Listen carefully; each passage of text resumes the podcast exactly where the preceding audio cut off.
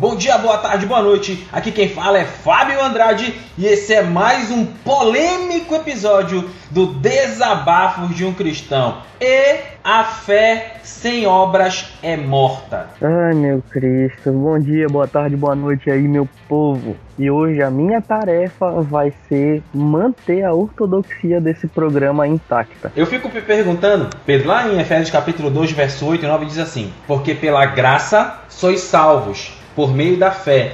E isto não vem de vós, Uhum. é dom de Deus. Aí versículo 9 diz assim: Não vem das obras para que ninguém se glorie. Eu pergunto a você e pergunto aos nossos ouvintes: se eu vier agora dizer para você que a justificação é pelas obras, o que você me diria? Eu acredito que provavelmente é a mesma coisa que eu te disse. O que você acha, meu menino? Eu acho que tu tá ficando doido. Eu- hoje nós vamos falar, caro ouvinte, o nosso tema é justificação pela fé ou pelas obras? Eu vou exprovar que é por obras a justificação. E o Pedro, segundo ele, tem a tarefa de provar que é pela fé a justificação. E aí a gente vai seguindo. Eu quero citar, antes de terminar essa introdução, eu quero citar dois textos aqui para eu deixar, vou dar logo o primeiro jump, step assim na, na barriga, na boca do estômago do Pedro, para já derrubar ele. Tiago, capítulo 2, verso 17, que diz assim: Assim também a fé, se não tiver obras, é morta em si mesmo. Tiago capítulo 1, verso 24, diz assim: Vede então que o homem é justificado pelas obras e não somente pela fé. Vai lá, Pedro. Diz teu texto aí, irmão. Diz teu texto. Eu acho engraçado. Eu vou dizer, eu não vou, não vou começar a argumentação agora, porque agora é só a introdução, mas deixa o Efésios 2, capítulo 8, versículo 8 que tu já leu no início, e Romanos 3, versículo 28 diz: Pois sustentamos que o homem é justificado pela fé, independente da obediência à lei. E eu quero dizer, antes da gente passar para o próximo bloco, que o propósito não é contradizer o que Tiago e Paulo dizem, mas sim harmonizar. Você diz? Absolutamente. Porque Lutero pensa diferente que você, né? Ele pensava no início da carreira dele, no final ele mudou de ideia. Hum. Então nós vamos para o nosso pequeno bloquinho de anúncios que eu quero fazer uns oferecimentos, uns agradecimentos e falar algumas coisas. E logo após o nosso bloquinho de anúncios, nós vamos falar sobre isso: justificação pela fé ou pelas obras. Bloquinho de anúncios.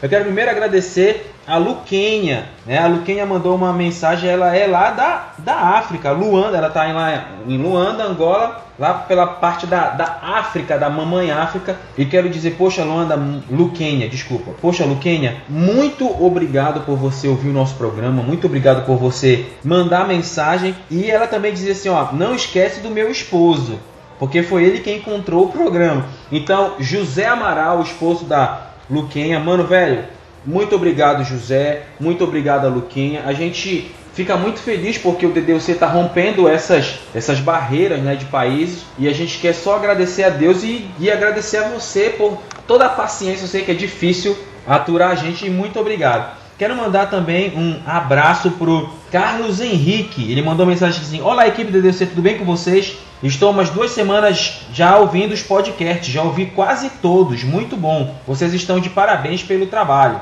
É, Carlos Henrique, eu quero dizer a você, ouvinte, que nós não pagamos o Carlos Henrique para dizer isso, tá? Nós, nós não pagamos. Quero a, Carlos Henrique, muito obrigado, mano. É, obrigado por você estar ouvindo a gente. Um grande abraço. E você faz parte aí da família do DDUC. E quero mandar também um abraço pro nosso amigo Júlio Heller. Júlio Heller, um grande abraço para você. Júlio Heller é mineiro, né? Ele tá morando lá na terra do tio Sam nos States. Ele até chegou a comentar aqui, Pedro, que ele já ele serviu como fuzileiro naval aí por uns 5 anos. E ele tá ouvindo a gente lá da terra do tio Sam. Eu até eu disse para ele que o Donald Trump manda abraços para ele. Então eu quero, então eu quero só agradecer, Júlio Heller, muito obrigado. Obrigado por nos ouvir. E no mais o último agradecimento que eu quero fazer é pro Alisson Reis. Ele disse assim, ó, obrigado. Isso o Alisson Reis. Depois que, depois que eu comecei a escutar vocês, minha visão está ficando bem diferente. Tenho aprendido muito com vocês e recomendo a todos que querem aprender mais. Alisson, muito obrigado mesmo. Ele diz assim: Quero ser pastor um dia, Deus já fez muito por mim e só penso em dar frutos para Jesus. Eu já tenho um ano de convertido e estudo a palavra para nunca ser enganado por nada. Continue fazendo esse trabalho maravilhoso. Alisson, muito obrigado. É para ser um canal de bênção para pessoas como você, como todos os ouvintes, a Luquenha e entre outros que nós estamos aqui trabalhando, procurando fazer o nosso melhor. Às vezes é difícil a gente conseguir juntar para gravar, mas nós vamos agradecer. Ele pergunta aqui, Pedro, quem no DDUC que criou o bordão menino? Eu falei para ele que eu que patenteei isso.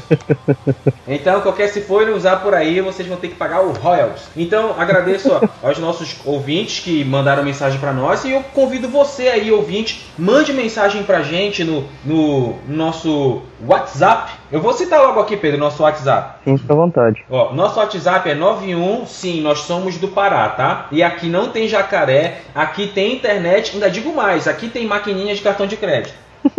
DDD 91, o telefone é 988600316. O telefone é 988600316, esse é o nosso WhatsApp. Então você entre em contato com a gente, mande sua mensagem e a gente vai estar lendo aí. Agradeço a todos os ouvintes que, respondem, que mandam mensagem e todos vocês que nos ouvem ainda não mandaram mensagem, só conclamo, gente, manda mensagem aí. É com você agora, Pedro. É, fala com a gente aí, por favor, cara. Você quer mandar um comentário, fazer uma crítica de alguma coisa, alguma besteira que a gente falou no, no episódio que não é muito difícil a gente falar alguma besteira, manda pra gente, a gente conserta no episódio depois. Manda mensagem no WhatsApp. E tem uma outra coisa, se você não se sente satisfeito com os episódios e quer ver mais discussões sobre esse tipo de coisa, entra no nosso grupo do Telegram. Todo dia tem alguma discussão discussão teológica diferente lá. A gente conversa sobre várias coisas.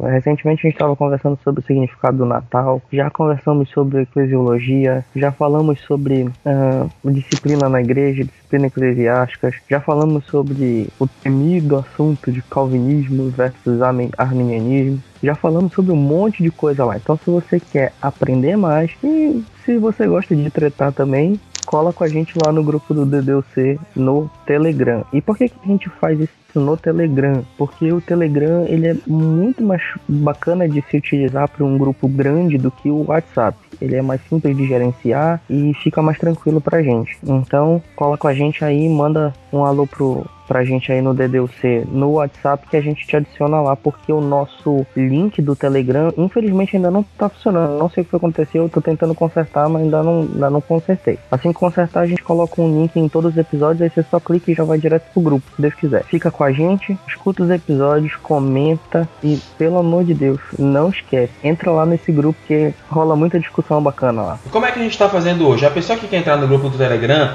me manda mensagem no WhatsApp e eu, eu pela mensagem do WhatsApp, já pego a pessoa e coloco no Telegram. É assim que a gente está fazendo hoje. Então, você quer entrar no grupo do Telegram, manda uma mensagem no WhatsApp dizendo assim, ó, diga seu nome, diz assim, me ADD lá no Telegram. Eu vou pegar e vou adicionar você lá. Mas lembre que você tem que instalar o Telegram antes. E não se esqueça de dar uma passada lá no site desabafodecristian.com.br e tem o nosso Facebook, Facebook barra desabafo de um cristão. Interage com a gente e vamos, com a, vamos, e vamos que é nós. Então vamos logo por episódio Justificação pela fé ou pelas obras, que tem muita gente que com certeza está querendo ver eu quebrar a cara. Vamos lá!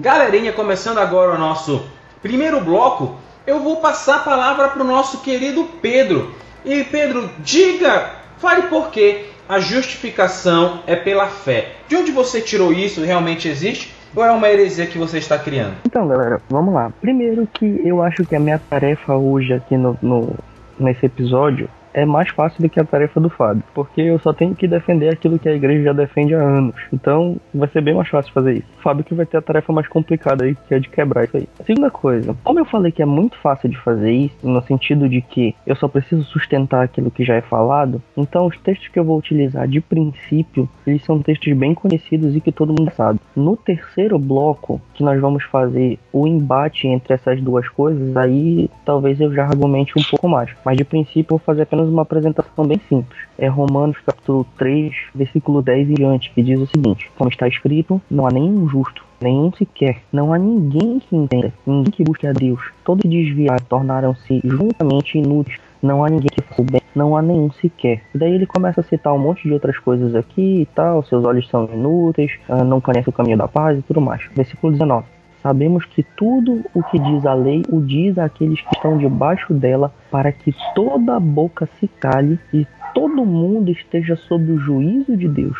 Portanto, ninguém será declarado justo diante dele baseado na obediência à lei, pois é mediante a lei que nos tornamos plenamente conscientes do pecado. Mas agora se manifestou uma justiça que provém de Deus, independente da lei, da qual testemunham a lei e os profetas. Os, os versículos que eu li agora, eles deixam claro duas coisas. A primeira é que nenhuma pessoa na face da terra pode ser justa diante de Deus. Não há nenhum justo, nenhum sequer. E ainda mais, não há ninguém que entenda e ninguém que busque a Deus, não há ninguém que queira servir a Deus. Se você oferecer o evangelho para uma pessoa que não recebeu o toque do Espírito Santo anteriormente, ela não vai querer nunca isso. É como se você colocasse para mim, por exemplo, porque eu não suporto beterraba de jeito nenhum, não gosto de jeito nenhum de beterraba. Se você me oferece, olha Pedro, você quer um quilo de beterraba ou você quer comprar um pote de sorvete da Kibon. É óbvio que se mil vezes você me oferecer isso, eu vou mil vezes escolher o pote de sorvete da Kibon. É basicamente essa a questão que é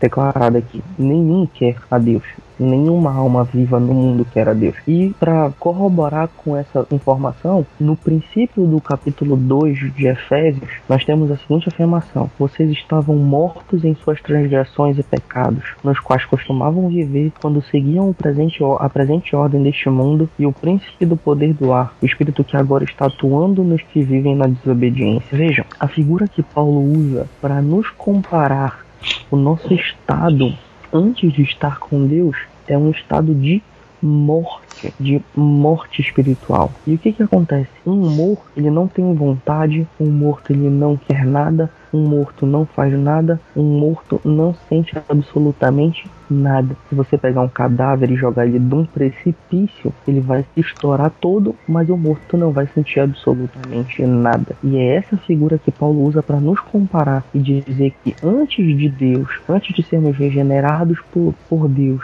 nós estávamos mortos no pecado, nas nossas transgressões nos nossos pecados. E ele nos deu vida, estando nós mortos nessas transgressões e pecados. Uma vez que estamos mortos por conta disso, nós não queremos a Deus, não é possível que façamos obras suficientes para que sejamos justificados. O profeta Isaías diz que os nossos atos de justiça são como os trapos de mundo certo da justiça de Deus. É o grande ponto. Além disso, de que forma que a gente vai aceitar esse tipo de situação, uma vez que Romanos capítulo 6, versículo 15 diz e então, vamos pecar porque não estamos debaixo da lei, mas debaixo da graça? De maneira nenhuma. Não sabem que quando vocês se oferecem a alguém para lhe obedecer como escravos, tornam-se escravos daquele que obedecem, escravos do pecado que leva à morte ou da obediência que leva à justiça? Veja, essa obediência que Paulo fala aqui ela é um resultado daquilo, porque nós já estamos falando no, no capítulo 5, no capítulo 4 e no capítulo 3 de Romanos já é falado já da justificação pela fé. E a obediência à justiça ela é uma consequência disso. A obediência a Deus é uma consequência. Diante destes argumentos, eu não quero entrar nos, nos textos que provavelmente o Fábio vai usar, que é o texto de Tiago, porque obviamente vão surgir perguntas depois e eu vou tentar responder da melhor forma possível no terceiro bloco quando entrarmos nos embates, digamos assim. Não, acredito que a minha defesa, como eu disse, é bem simples e bem prática. É isso. Então Pedro terminou de falar sobre a justificação pela fé. Então eu vou ter o um pequenino trabalho de falar sobre a justificação pelas obras e mostrar aí o meu ponto de vista. Vamos para o segundo bloco, Pedro? Vamos sim.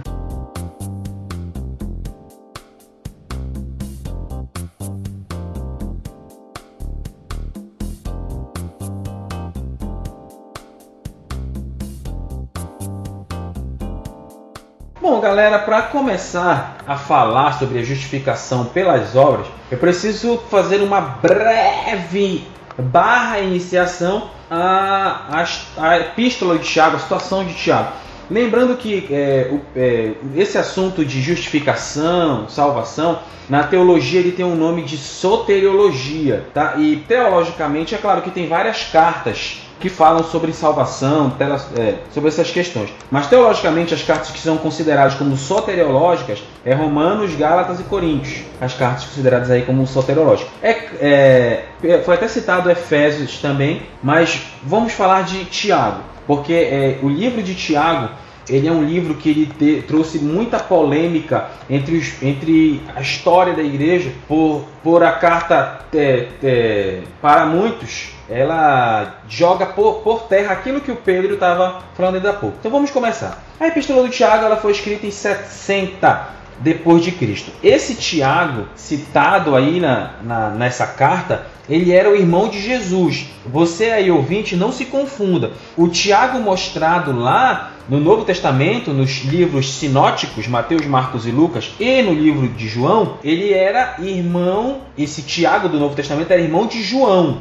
E esse Tiago e João eram os filhos de Zebedeu, aqueles que Jesus chamou de boas nerds, né, filhos do trovão, e eles eram sócios de Pedro na indústria de pesca. E depois que eles tiveram aquele encontro com Jesus, aproximadamente seis meses aí, eles depois, para você ver, a Bíblia não, não menciona tempo, né? Mas eles só foram seguir Jesus após seis meses do primeiro encontro deles com Jesus. Tá? É, esse Tiago, ele provavelmente era o irmão mais velho de Jesus. Aí vem a pergunta, Fábio, como é que você afirma que Tiago era o irmão mais velho? Muito simples. Mateus capítulo 13, verso 5, 5 diz assim: Não é este o filho do carpinteiro? E não se chama sua mãe Maria e seus irmãos Tiago, José, Simão e Judas, os judeus eles tinham uma tradição de colocar os nomes por ordem de idade, os mais velhos para os mais novos. Então, se Tiago foi o primeiro nome a ser mencionado, ele provavelmente ele era o mais velho. A epístola de a gente um dia vai ter que falar sobre isso, mas para que a, a Bíblia hoje que você tem, o Novo Testamento, o Velho Testamento, principalmente o Novo Testamento, para que ele fosse conhecido como canônico, canônico como, como inspirado por Deus, ele teve que passar por vários concílios, vários debates, vários pais da igreja ao longo dos séculos foram discutindo e definindo quais livros eram inspirados por Deus e pedindo orientação para definir quais não eram inspirados. Então, é, a epístola de Tiago ela é mencionada pela primeira vez em Orígenes, no, no século III. Depois ela foi citada por Clemente de Roma, Clemente de Alexandria, Hermes e Irineu. Tá? Essa epístola também foi confirmada por Eusébio no seu, no seu, no seu, na sua obra, né? História Eclesiástica, que foi publicada lá em 330 depois de Cristo. Essa epístola de Tiago, ela é chamada de epístola universal, e só existem outras duas epístolas que se encaixam nisso, que é a epístola de 1 Pedro e a epístola de 1 João. Para começar a falar, Martinho Lutero, ele menciona que a epístola de Tiago era vazia e destituída de caráter evangélico. Lutero entendia que Tiago se opunha à justificação pela fé. E falando de Tiago, esse Tiago, ele foi bispo de Jerusalém. E se você olhar lá em Atos capítulo 15, ele vai houve um concílio em Jerusalém e Tiago que presidiu esse concílio.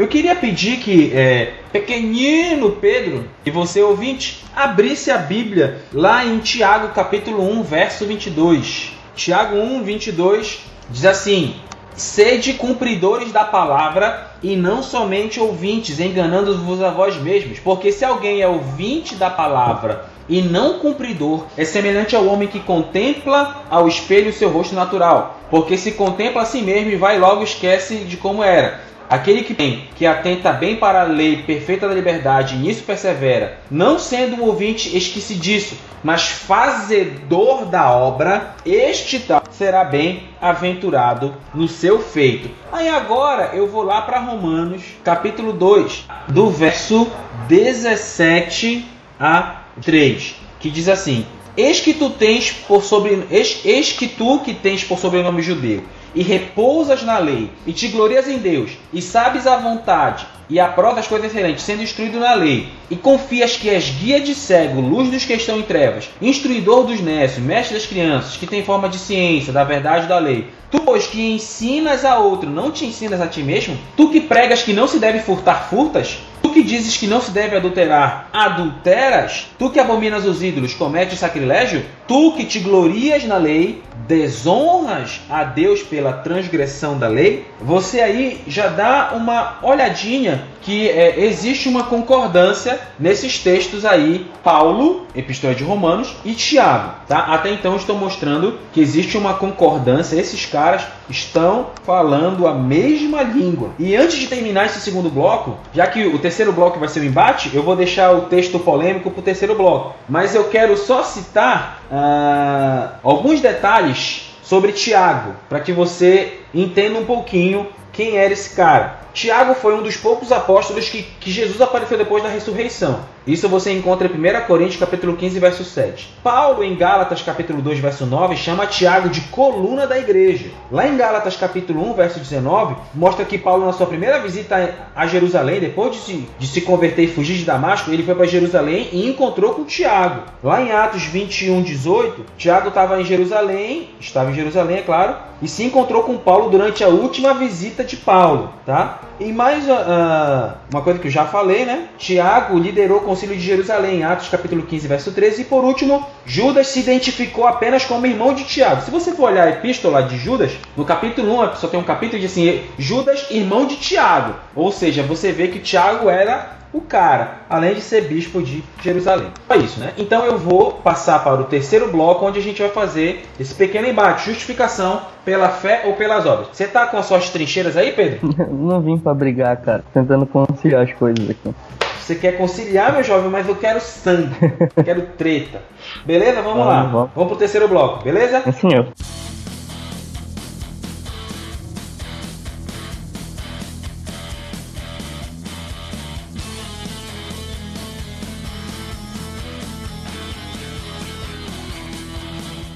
Quero convidar você aí, ouvinte, abra sua pequenina Bíblia lá em Tiago, capítulo 2, verso 14. O texto que o Pedro estava esperando. O texto que vai separar os homens dos meninos. Vamos lá, Pedro? Posso ler?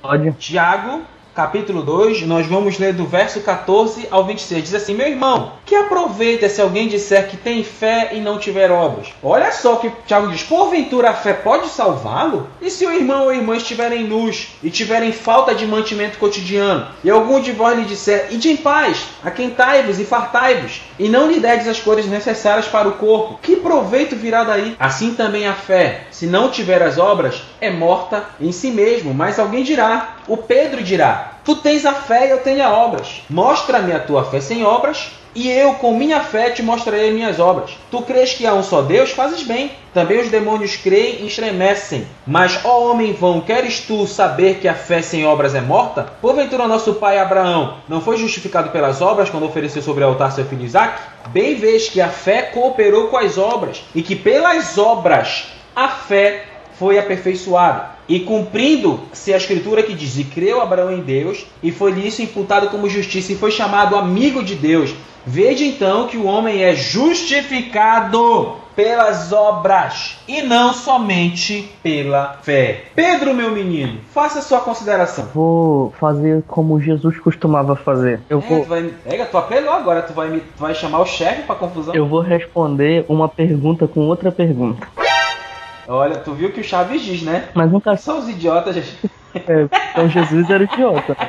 Epa, epa, não se aplica a Jesus. Ah, tá legal. Presta atenção. De que forma que você, meu caro Fábio, vai conseguir conciliar esse versículo, esse, esse, esse trecho de Tiago, com os trechos que nós lemos tanto de Romanos, que é claro em dizer que não há uh, relação entre a justificação e, a, e, as obras, e também o texto de Efésios capítulo 2, sendo que todos dois são inspirados, todos dois são canônicos, e se são canônicos inspirados, todos eles têm que se harmonizar, porque a Bíblia jamais entra em contradição. De que forma que você harmoniza estes textos? Eu quero ouvir a sua opinião. Você tem alguma opinião a dizer para mim antes, antes, de eu, antes de eu provar que eu estou certo? Eu quero que você me diga de que forma que você harmoniza isso e depois eu farei os meus comentários. Ah, então você, você tá, você quer que eu dê o primeiro? Você, é, vamos imaginar, estamos nós dois num ringue e você quer que eu dê o primeiro soco, é isso? Ah, se tu vê dessa forma, sim, vai.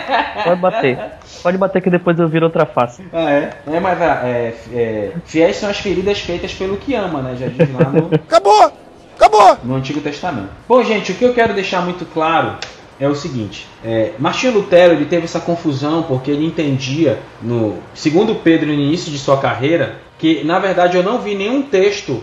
Eu não encontrei o texto Martinho Lutero depois mudando de opinião, tá? Eu não encontrei. Se você aí ouvinte tem esse texto, ou se o Pedro encontrou depois você me envia. Mas bom, Lutero ele entendia que era uma, uma epístola não inspirada por Deus. Porque você vê claramente que o apóstolo Paulo ele defende que a justificação é pela fé. E ele vai harmonizando isso. Ele vai tratando dos pontos. O que, que você ouvinte tem que entender? A epístola de Romanos, por favor, entenda o que eu vou dizer. Se nós tivéssemos, se a Bíblia toda fosse destruída e ficasse somente o livro de Romanos, nós estaríamos ainda bem. Aí você pergunta, Fábio, que heresia? Não, porque no livro de Romanos é um livro que lança todas as bases da nossa fé. Porque é, Roma, essa igreja em Roma era uma igreja que Paulo nunca tinha ido visitar. Então Paulo fez todo o aparato, aparato sobre a, a doutrina, sobre o ensino, e para deixar eles a par de tudo. Então, quando você for olhar a Epístola de Romanos, olhe para ela com carinho, que nela contém todas as bases de nossa fé. É, na, na verdade, também ele estava planejando ir até a Espanha para pregar o Evangelho, e ele estava tentando contar com a ajuda missionária, financeira e, e, e, enfim, com todos os tipos de ajudas possíveis do, da Igreja de Roma que está no caminho dele para ir para a Espanha. Então, antes que ele conseguisse essas ajudas também, ele precisava esclarecer alguns problemas, porque Paulo era chamado de inimigo, era chamado de inimigo da fé, ele era chamado de ele, ele, ele, ele era acusado de ter renegado a doutrina verdadeira do judaísmo pelos judeus, uh, defendendo exatamente a justificação pela fé. Ele era acusado desse tipo de coisa. Então, ele estava explicando toda essa questão, ele estava tentando deixar tudo claro para que quando ele chegasse lá, ele pudesse contar com a, com a ajuda também da igreja de Roma. É, porque é assim, é, acredita-se que a epístola de Romanos foi escrita em 57 depois de Cristo, provavelmente durante a terceira viagem missionária.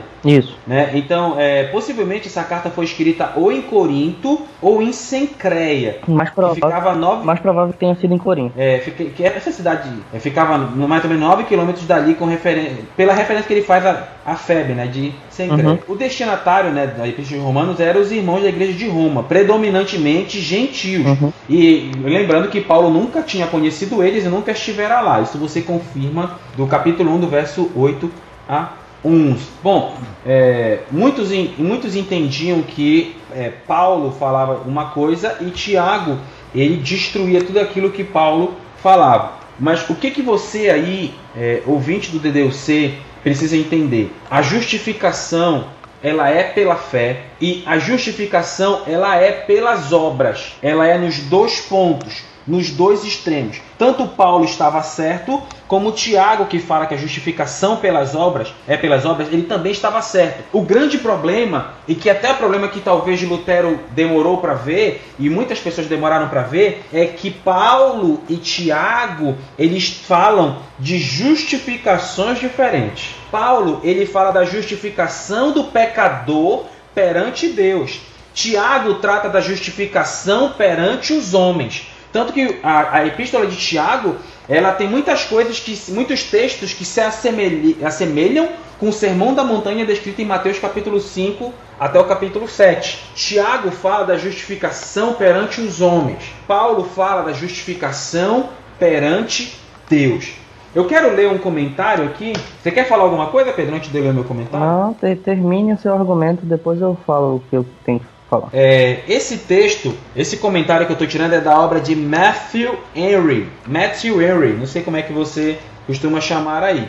E, essa obra é o Full Commentary que ele fala sobre, ele faz um comentário sobre a Bíblia toda. Você leu uma parte do comentário dele, eu não vou ler todo para não ficar muito grande, mas ele, Matthew Henry, ele fala assim: Paulo fala de uma justificação diferente de Tiago. Paulo fala de a pessoa ser justificada diante de Deus, e Tiago fala que a fé precisa ser justificada diante dos homens pelas obras. Mostra-me essa tua fé pelas obras, diz Tiago. Deixe que a fé o justifique aos olhos daqueles que só acreditam vendo. Paulo fala da justificação aos olhos de Deus pela fé em Jesus. Tiago fala da fé que precisa ser justificada diante dos homens. Isso aí você encontra. Se você fizer a referência, o cruzamento, você vê lá em Gálatas capítulo 5, verso 6, Tessalonicenses é, 1, 3 e Tito 3, verso 8. O que, que eu quero citar aqui? Antes de passar para o Pedro. Acredito eu que o Pedro achou que eu ia falar outra coisa diferente do que eu estou falando, Assim como eu acredito que você, talvez ouvinte, disser assim: rapaz, eu nunca mais vou ouvir esse DDC.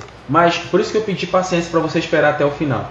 O que, que eu quero tratar aqui antes de passar para o Pedro? Tem muitas pessoas que, antes de aceitar a Cristo, passaram uma vida fazendo um monte de besteira, passaram uma vida destruindo a vida dos outros, fazendo mal às pessoas. Aí, quando essas pessoas aceitam a Jesus, o que, que elas pensam? Ah, já aceitei a Jesus, já fui justificado, Deus me perdoou, agora não preciso fazer mais nada. É aí que entra o problema, é aí que entra a epístola de Tiago. Você foi justificado diante de Deus pela fé? Amém. Mas você tem que ser justificado perante os homens. Em que sentido? As pessoas que você fez mal, vá se retratar. A pessoa que você destruiu algo dela, se possível, se você puder restituir, restitua. Não é só porque você aceitou Jesus que você não deve prestar contas perante as pessoas e não deve dar satisfação ou até restituir aquilo que você roubou, aquilo que você destruiu ou aquilo que você tem que você fez de errado. Entenda, perante Deus, a justificação é pela fé em Cristo Jesus, aceitando a graça. Perante os homens, a justificação é pelas obras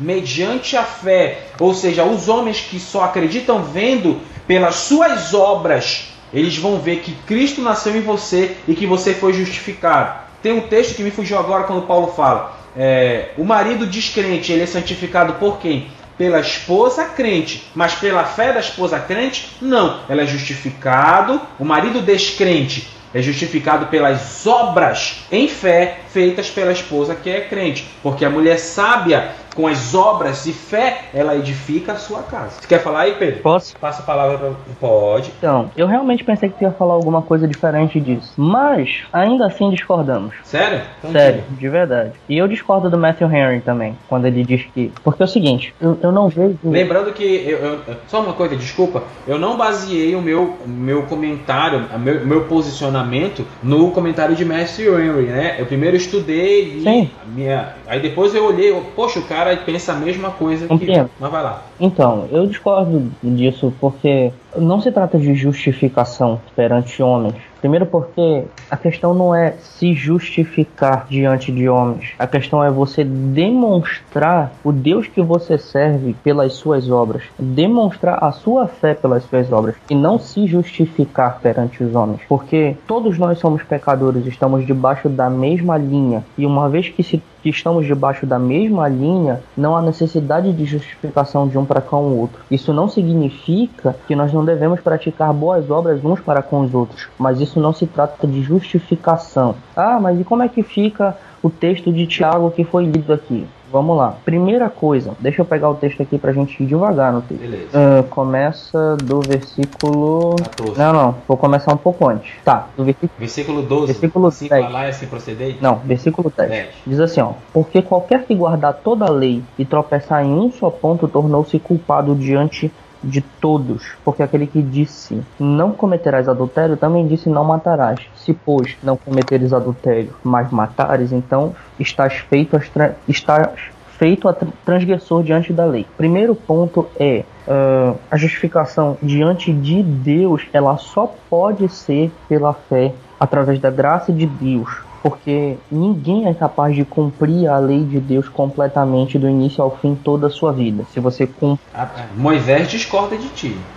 Moisés ele diz que a lei é fácil de se cumprir. Deixa eu só ver se eu acho esse texto aqui. Não, mas ele discorda de Tiago? Moisés, ele diz que a lei é fácil de se cumprir. Moisés, Moisés, o legislador de Israel. Deixa eu achar aqui. Eu li Romanos 3 aqui e Paulo diz o seguinte: ele disse que a lei ela foi instituída para que toda boca se cale e que todos sejam encerrados debaixo do juízo de Deus.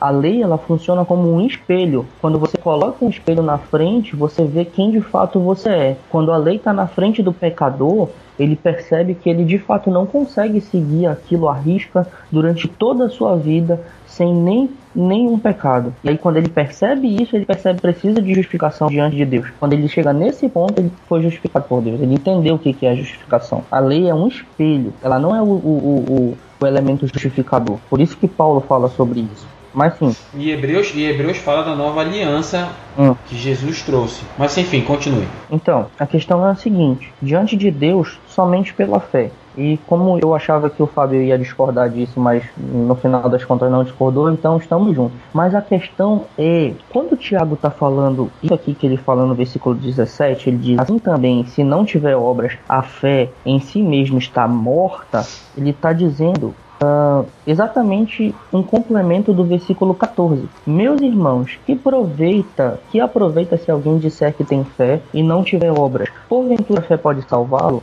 No versículo 14, o original, o grego diz: Porventura, semelhante fé pode salvá-lo? Ou seja, porventura, essa fé, desse jeito aqui que eu estou dizendo, essa fé que não produz obras nenhuma de justiça, que Paulo diz que a nossa fé ela gera frutos de justiça, mas não que nós somos justificados por essa fé, por, essa, por esses frutos de justiça, mas sim que eles são consequências da nossa justificação. Porventura, essa fé que não faz nada, ela simplesmente diz que faz, ela pode salvar de maneira nenhuma, de maneira nenhuma. O que que acontece? Quando o Tiago se refere a esse tipo de fé, e ele coloca assim também, se a fé não tiver obras em si mesma está morta, é só você entender que uma coisa que é morta é uma coisa que deixou de existir. Então, se a fé em si mesma está morta sem obras, é porque não há conexão, não há desconexão de fé e obras, no sentido de que uma pessoa que foi justificada e tem fé em Jesus, ela automaticamente fará boas obras. Mas a justificação dela não vem através dessas obras. Quando ele fala lá embaixo. Mas, mas aí, ó, cuidado. Sim que eu tô tu tem que entender o que eu tô falando. A justificação perante Deus não vem Tá bom, homens. eu vou chegar lá, calma, eu vou chegar lá. Tô falando perante os homens. Tá, eu, eu já eu, primeiro que eu já disse uma coisa, não há necessidade de se justificar diante de homens. O que você precisa é mostrar os frutos da sua justificação perante Deus. É isso que é necessário. Que, mas é, é, isso que eu tô falando. Não, pois é, mas não, é mas não trata de justificação, porque a justificação ela é, é. somente para Deus, entendeu? Esse ponto é. é somente para Deus. Porque, veja, se ninguém é considerado justo, então não há necessidade de se considerar justo perante outra pessoa. Somente Deus pode nos considerar e nos imputar justiça. Somente Ele pode fazer isso. Olha só, se tu for pegar a, o, o significado da palavra justificação, primeiro é substantivo feminino, que é ato ou efeito de justificação conjunto de argumentos apresentados por alguém em defesa ou favor de uhum. alguém. Quando você. É, é, o que tem que entender uma uhum. coisa. A pessoa, quando ela não tem Jesus e ela passa a ter Jesus, o fato dela ter aceitado Jesus não significa que todas as pessoas que estão perto dela vão dizer: olha, lá vai um crente. Lá vai um cristão. Olha, ele foi transformado. O que vai mostrar essa transformação, essa mudança, que vai mostrar essa justificação perante os homens, é as obras que essa pessoa for fazer a partir do momento em que ela aceitou Jesus.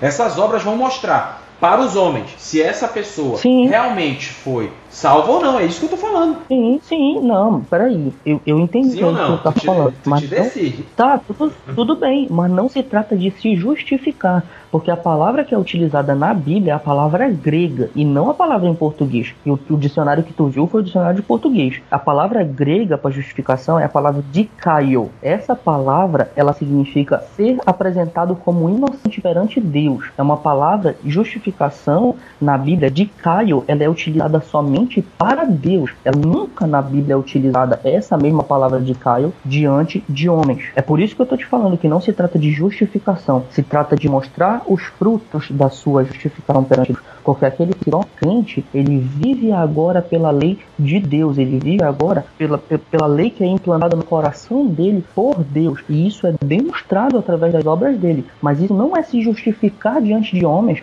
porque todos estão encerrados debaixo do mesmo pecado. Paulo fala sobre isso. Então não se trata de justificar-se diante de homens, se trata de mostrar os frutos ah. da sua justificação diante de Deus. Que olha só, falaste bem, meu, meu pequeno gafanhoto.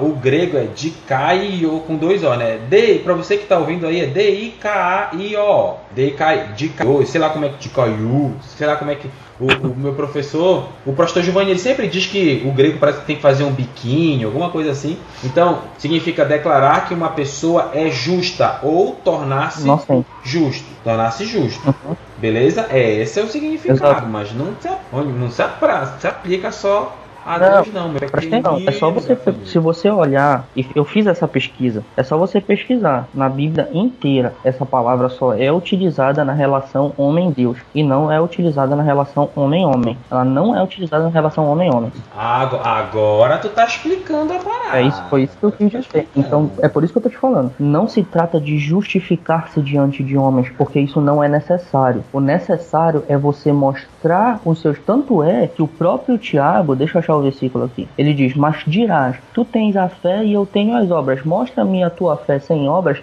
e eu te mostrarei a minha fé pelas minhas obras. Então se trata de uma prova de que você de fato tem a fé em Deus. A fé que não produz nenhuma obra, ela simplesmente não existe. Ela é inexistente. Só, tem um, um, um doutor, um, um, pequenino gafanhoto chamado Doutor William Barclay. Já ouviu falar? Ele é, ele é crente, ele? É, pode ser. Mais ou menos, né? Olha, ele diz que justificação de Caiô tem o o acento do, do vovô no último O, ele diz que é o ato de declarar, considerar o que o réu é inocente e justo, tá? Ele diz que todos os verbos terminados em O no idioma grego não são verbos que fazem algo a alguém, mas que consideram, tratam alguém como algo. Passivamente. A palavra grega, sim, a palavra grega para justificar é de kaio que é o que a gente está falando aí. Ou seja, é, não vou tornar alguém, eu vou considerar alguém. Pois é, é como eu te falei, ainda que seja considerar, é somente Deus que nos considera justo, porque essa palavra só é utilizada na relação homem-deus e não na relação homem-homem. Esse é o ponto, entendeu? Essa é a questão. O problema todo aqui está girando em torno do seguinte: tu, a defesa é, momento algum a gente se contradisse aqui com relação a que a justificação diante de Deus é somente pela fé. Graças a Deus que a gente não entrou por esse cano herege. Graças a Deus. Eu imaginava que seria, mas infelizmente não foi. Mas o problema todo está girando em torno dessa questão de justificar-se diante de homens. E isso não é necessário. Porque como é que você vai se justificar diante de alguém que está no mesmo nível que você de pecaminosidade? Não há necessidade disso. Primeiro que não tem como você se justificar. É sempre passivo passivo, como o próprio Barclay falou aí, e essa passividade ela vem homem-deus e não homem-homem. Essa é a questão. Mas o que, o que, mas eu acho que tu tá, tu, para mim tu tá te perdendo no, na, no, no significado. Porque o que acontece? Por vários, a gente não vai citar todos os textos aqui, mas próprio Jesus nos manda brilhar como luz. O apóstolo Paulo, sede tu, exemplo dos fiéis. Nós temos a obrigação de mostrar com as nossas obras que somos justificados, que somos um exemplo, que fomos transformados. Eu é, sei. Isso a gente não pode perder de Mas vista. eu não tô perdendo isso de vista, primo. O que tu não tá entendendo é que eu tô dizendo que essa questão de você mostrar que você é justificado diante de Deus não é se justificar diante de homens. É mostrar a tua fé. É só isso, não é se justificar. Porque você não tem que se justificar essa... diante de homens. Você tem que se Mas, é, mas essas obras, essa, mas essas obras vão justificar. Não há isso. Não, não, não, existe, não existe isso. Não, não, não existe essa questão de se justificar diante de alguém, diante de homens homens. Pra... Eu não tô. É só, uma, é só uma coisa, tá? Caro ouvinte, eu não entendo aqui, não vai me interpretar. Sempre tem uma Marília Gabriela. Não, não vai interpretar que eu tô mandando. Olha, o Fábio tá mandando eu ficar indo atrás do irmão, eu me rebaixar. Não, não tô mandando você fazer nada. O que, que eu tô dizendo, e eu tô colocando o meu entendimento sobre o texto, é o seguinte, de Tiago. Nós, você que aceitou Jesus, eu que aceitei Jesus, nós que entregamos nossa vida a Cristo. Após fazer isso, nós temos que viver uma vida condizente com nossa fé, para que estejamos sempre justificados perante as pessoas, perante o mundo, porque o mundo olha para nós.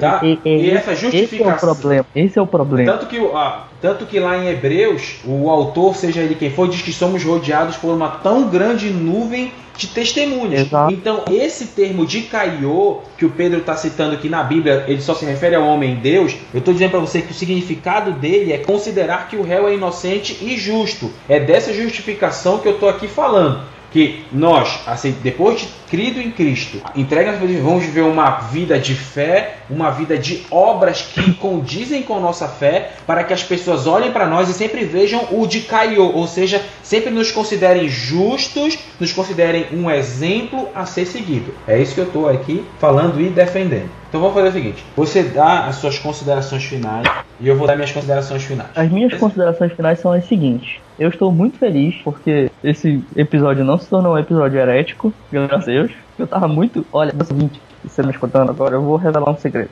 Quando o Fábio chegou pra mim e falou assim: Ó, vamos gravar um episódio seguinte. A justificação é pela fé ou pelas obras? Cara, me subiu um, me subiu um calafrio na espinha. Você não tá entendendo. Me subiu um calafrio na espinha, assim. tipo, Meu Deus do céu. Meu primo se tornou herege. Aconteceu alguma coisa com esse cara. E eu fiquei, eu fiquei preocupado, eu juro. Eu falei ainda agora. O Fábio pode, pode confirmar pra vocês que estão ouvindo. Antes da gente gravar, eu falei, cara, eu tô preocupado com esse episódio. Eu, ah, eu realmente tava preocupado dele falar de, de- de acabar indo por um caminho herético aqui. Mas as minhas considerações finais são: eu tô muito feliz que esse episódio não se tornou um episódio herético. Segunda consideração: sempre tenha em mente de que a fé, ela sempre vem acompanhada das suas boas obras. Mas você não é justificado por essas boas obras. Você faz essas boas obras porque você foi justificado previamente. É o que é a ordem que Efésios 2 dá. E eu vou ler de novo para encerrar aqui, ó. Pois vocês são salvos pela tô na NVI aqui, tá? Vocês são salvos pela graça por meio da fé, e isto não vem de vós, é dom de Deus. Não por obras para que ninguém se glorie, porque somos criação de Deus, realizada em Cristo Jesus, para fazermos para é um objetivo para fazermos boas obras, as quais Deus preparou de antemão para que nós praticássemos. Então, a- as boas obras elas são frutos da nossa justiça e não o contrário. que eu quero dizer para você, a justificação perante Deus e a salvação fosse pelas obras, muito satanista merecia o céu. Porque tem caras aí, satanistas mesmo, que fazem um trabalho social muito melhor que muitas igrejas por aí. Exato. Ainda bem que a salvação, a salvação, a eleição não vem pelas obras. Eleição, mano. Tá? é, eu tô me convertendo, né, mano? É, tu tá virando calvinista, mano. Não, vem pela fé daqueles que Deus, desde a fundação do mundo, amou. Exatamente. Exatamente, meu É, irmão? Então, Foram eleitos. Mas enfim, o Então, episódio não é sobre calvinismo. digo, digo a todos os ouvintes, muito obrigado por estarem com a gente. Entenda, a justificação perante Deus é pela fé. E perante os homens nós só seremos, nós só seremos, só estará sobre a nossa vida o de Caiô, ou seja, o ser justo, estar limpo, estar justificado, se as nossas obras forem condizentes com nossa fé. Aqui quem fala é Fábio Andrade e que é, se a nossa fé, nossas obras não condizem com a nossa fé, então nós estamos no lado esquerdo de Jesus no momento em que ele disser vinde e apartai-vos. Deus abençoe e até a próxima. Aqui quem fala é Pedro Andrade. E se as nossas obras não estiverem mostrando a nossa fé, então é porque a sua fé infelizmente não existe. É isso aí, galera. Muito obrigado e valeu!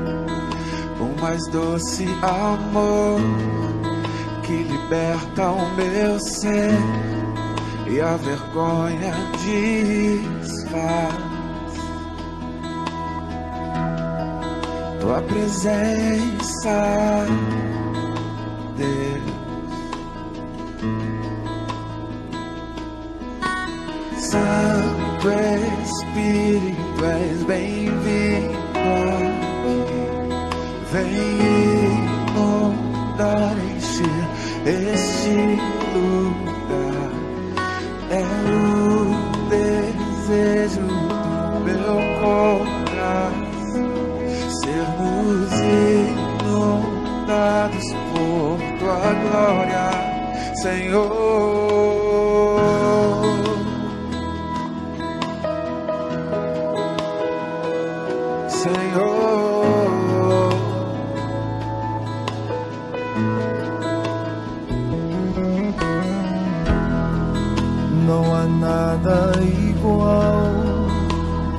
nada melhor a que se compara a esperança viva. Tua presença.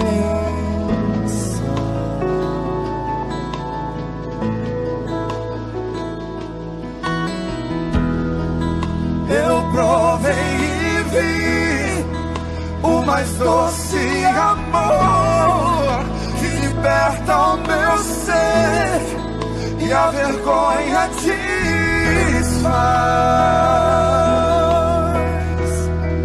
Tua presença, Senhor. Adore, Santo Espírito, és bem.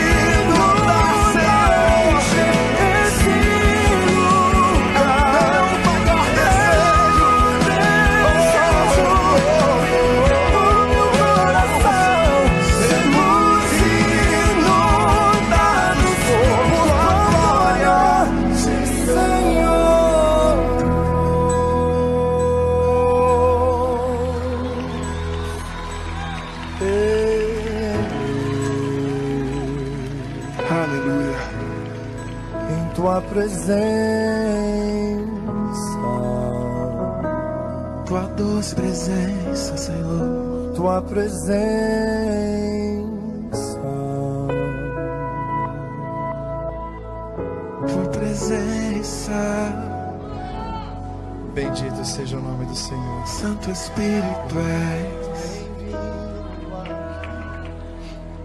Vem inundar e fazer em nós aquilo que somente o Senhor pode e sabe fazer.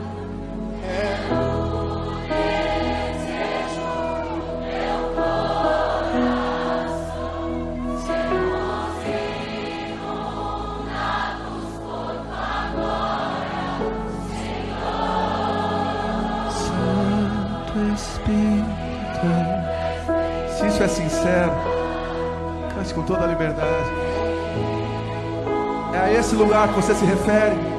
Esse lugar. Ele não habita em templos feitos por mãos de homens. A tua vida é a habitação favorita do Senhor nosso Deus. Apenas se você puder e quiser fazer isso, levante suas mãos aos céus. Em rendição, em adoração e cante mais uma vez.